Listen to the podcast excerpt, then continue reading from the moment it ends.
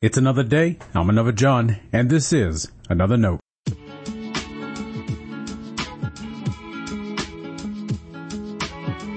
Today's edition of Another Note is titled, Don't Give Up on Us.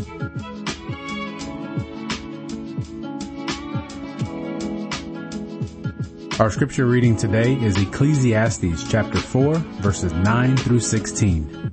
As always, may the Lord add His blessing to the reading and hearing of His holy word.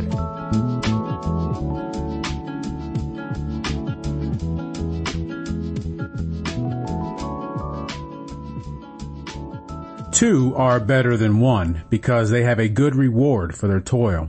For if they fall, one will lift up the other. But woe to one who is alone and falls and does not have another to help. Again, if two lie together, they keep warm. But how can one keep warm alone? And though one might prevail against another, two will withstand one. A threefold cord is not quickly broken. Better is a poor but wise youth than an old but foolish king who will no longer take advice. One can indeed come out of prison to reign, even though born poor in the kingdom. I saw all the living who, moving about under the sun, followed that youth who replaced the king. There was no end to all those people whom he led. Yet those who come later will not rejoice in him. Surely this also is vanity and a chasing after wind. This is the word of our Lord. Thanks be to God.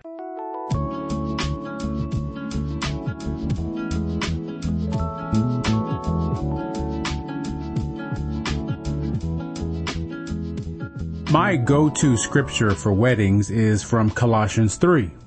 Clothes are important on wedding days and Colossians 3 has the great reminder to clothe ourselves with love. It's a simple illustration important for any family to hear on such a big day.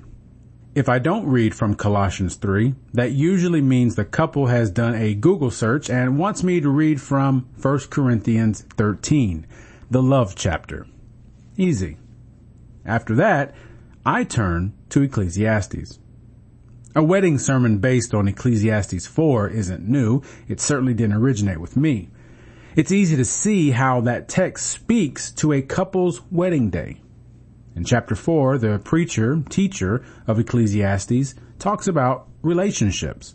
He finishes a short section by saying, a threefold cord is not quickly broken. The third cord is always portrayed to be God.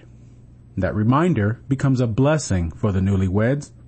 Together, the two of them are beginning a new life of growing in love with one another and with the Lord. In a similar way, that's what the church does. We are, after all, the bride of Christ. The church is God's witness to the world to God's righteousness and justice.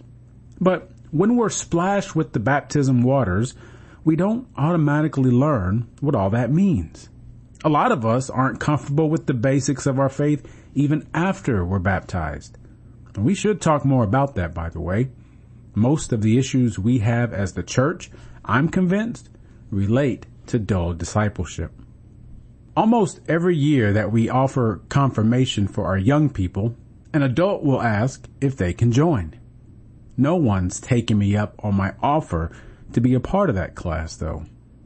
I envision church-wide confirmations because what witness can we share if we aren't growing in the knowledge of God?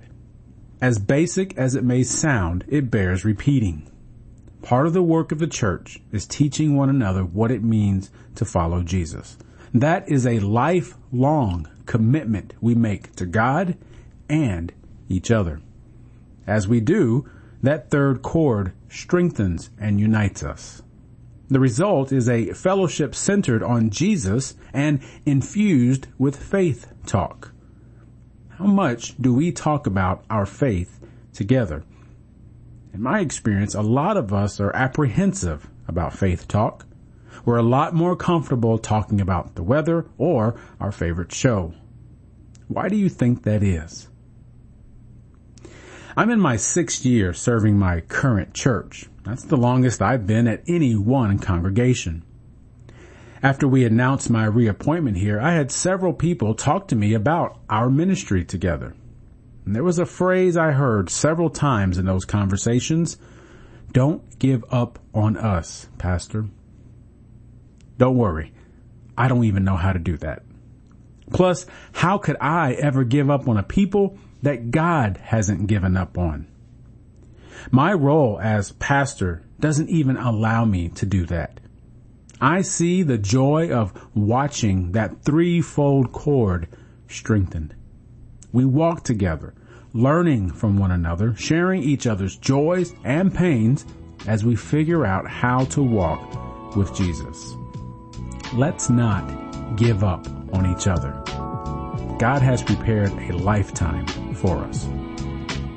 Stay blessed. Thanks for always supporting Another Note. This is our daily devotional. I'll keep writing and recording as long as you keep listening and we keep growing. If you ever find another note on iTunes or anywhere else podcasts are available, make sure to leave a review so others can join us. The easiest way to connect with me is online at anotherjohn.com. God be with you.